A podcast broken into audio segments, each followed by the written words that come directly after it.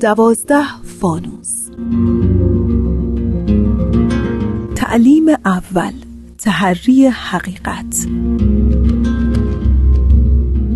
شنیدین میگن خلق را تقلیدشان برباد داد ای دو ست لعنت بر این تقلید باد؟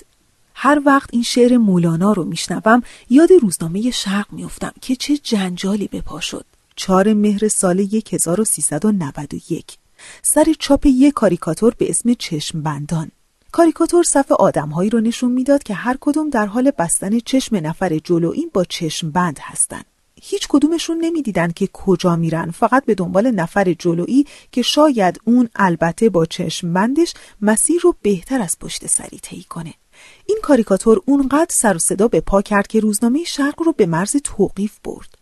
انتقاد از این کاریکاتور نه به خاطر مطرح کردن یه دنبال روی کورکورانه آدمها از دیگری در جامعه بود نه.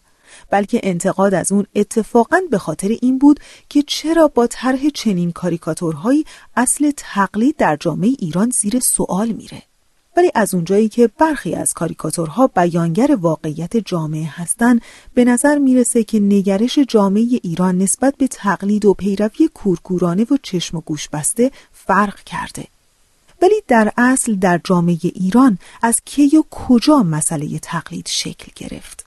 مهدی خلجی پژوهشگر الهیات اسلامی به زمان شکلگیری تقلید در دین اسلام اشاره می‌کنه. بحث تقلید در اسلام تقریبا میشه گفت از زمان صفویه به بعد در شیعه مطرح شده.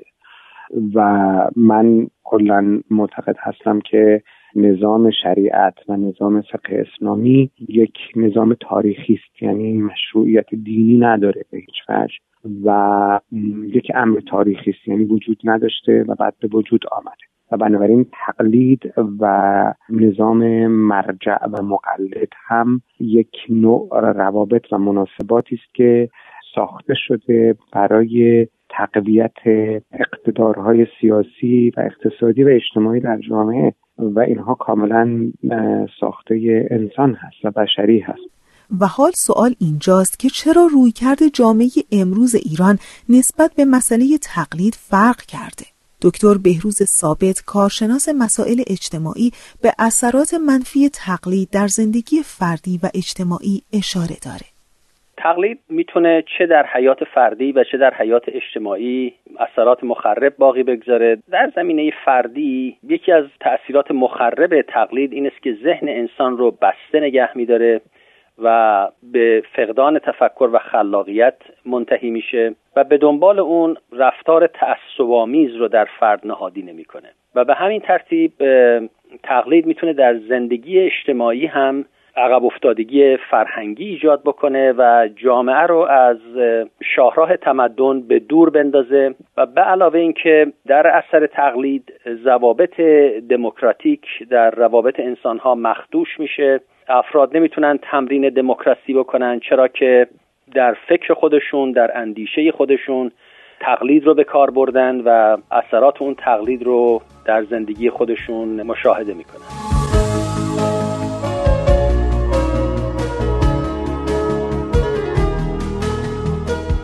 و از منظر دیگه فرح دوستار جامعه شناس معلف و کارشناس امور سیاسی به کشته شدن خلاقیت در تقلید تاکید می‌کنه.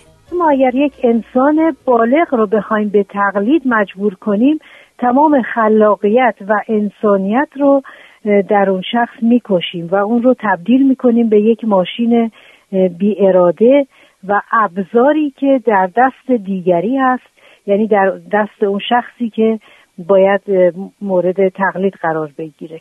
و در نتیجه ما از اون انسان سوء استفاده می‌کنیم.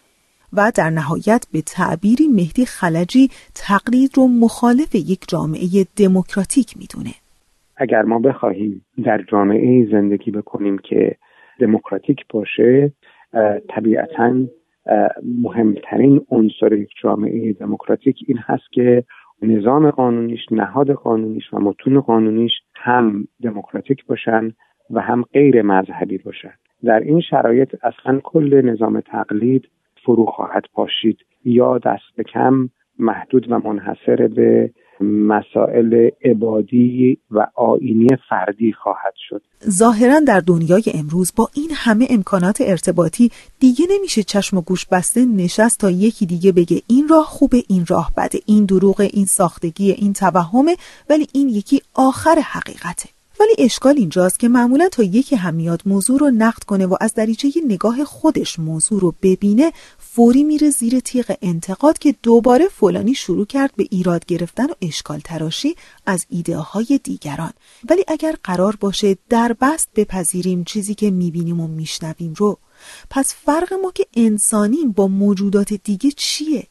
چرا نباید خودمون فکر کنیم نقد کنیم نظر بدیم اصلا چه اشکالی داره مثل نقادان فیلم های سینمایی زندگی و مسائلش رو نگاه کنیم؟ یه فاصله احساسی و اقلانی ایجاد کنیم بین خودمون و نظرات و ایده هایی که میشنویم. چه این نظرات متعلق به خودمون باشه چه متعلق به دیگران. به اصطلاح جامعه شناسی اون چی که از قبل شنیدیم و تو گوشمون خوندن و هر چی که دیدیم و به باورمون تحمیل کردن که همین درسته و هر چی غیر از این باشه توهم و ساختگیه بذاریم توی پرانتز و این بار از ابزارهای دیگه مثل علم و استدلال و منطق استفاده کنیم. با یک تفکر انتقادی به زندگی نگاه کنیم. بهروز ثابت به راه های رسیدن به حقیقت اشاره می‌کنه. شرط اول رسیدن به حقیقت این است که حقیقت رو به صورت یک پدیده متحول در نظر بگیریم و با فکر باز و اندیشه باز به اون نگاه بکنیم و برای جستجوی حقیقت بریم و برای رسیدن به حقیقت به عقل خودمون به تفکر خودمون و به یافته های علمی و تمام اینها باید توجه بکنیم. و راه دیگه هم توسل به عقل و البته توجه به علم و یافته های علمی. اینها همه راه است که ما رو به حقیقت میرسونه.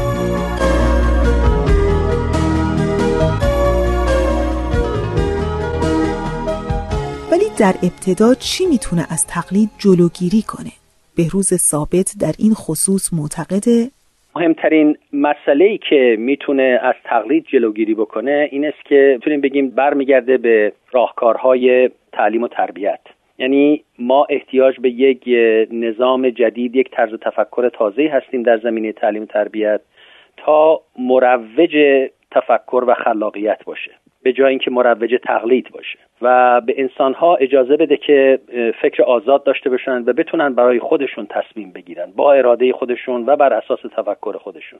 این تعلیم تربیت از محیط خانواده شروع میشه و بعد در محیط مدرسه و دانشگاه و بالاخره در مؤسسات اجتماعی در همه این جریانات و در تمام این روندها بایستی ما یک نوع تعلیم و تربیت جدیدی رو به کار ببریم تا جلوی طرز تفکری رو که مبتنی بر تقلید هست بگیریم.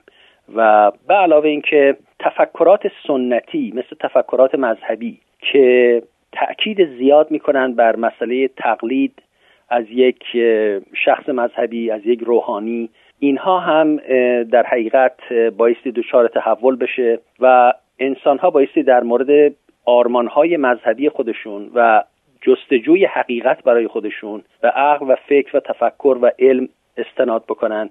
به جای اینکه به نظرات و تبیینات و تفسیرات یک عالم مذهبی توجه بکنن. ولی حالا وقتی همه احساسات خودمون رو که بر روی اعتقاداتمون سرمایه گذاری کردیم کنار گذاشتیم و با علم و منطق جلو رفتیم و به اون حقیقت رسیدیم بر این باور خواهیم بود که حقیقت یکیه و راه های رسیدن به حقیقت تنها همونیه که ما طی کردیم. بهروز ثابت کارشناس مسائل اجتماعی بر این باوره که حقیقت یکیست اما نکته ای در این میون مطرحه. در حقیقت می‌تونیم بگیم حقیقت یکی هست اما این رو نباید به این معنا تصور کرد که حقیقت یک پدیده جامد و ثابت و دچار تحول و تحرک نمیشه. حقیقت یکی هست اما این یگانگی حقیقت رو بایستی در یک زمینه تغییر و تحول مداوم در نظر گرفت. لذا درک ما از حقیقت یک درک تاریخیه و بایستی در زمینه زمان و مکان مورد توجه قرار بگیره. لذا اصل اینه که حقیقت یکی هست و همه انسان ها به دنبال حقیقت هستند اما بایستی این اصل تغییر و تحول رو کاملا در مد نظر داشت. و به این مطلب توجه داشت که فکر انسان و ذهن انسان و عقل انسان در حال تحول و تحول و تکامل هست و در نتیجه درک او از اون حقیقت یگانه دائم در حال تحول هست دائم در حال تغییر هست. و به خاطر همین اهمیته که اول تعلیم از تعالیم اجتماعی آین باهایی تحری حقیقته. حقیقتی که می‌تونه عاملی باشه برای نزدیک شدن و در نهایت اتحاد بین آدم ها چنانچه بنا به تأکید حضرت عبدالبها پسر ارشد حضرت بهاءالله بنیانگذار آین بهایی تا ترک تقلید نشود حقیقت جلوه ننماید. اگر جمیع ملل تحری حقیقت کنند شبه نیست که کل متحد و متفق شوند.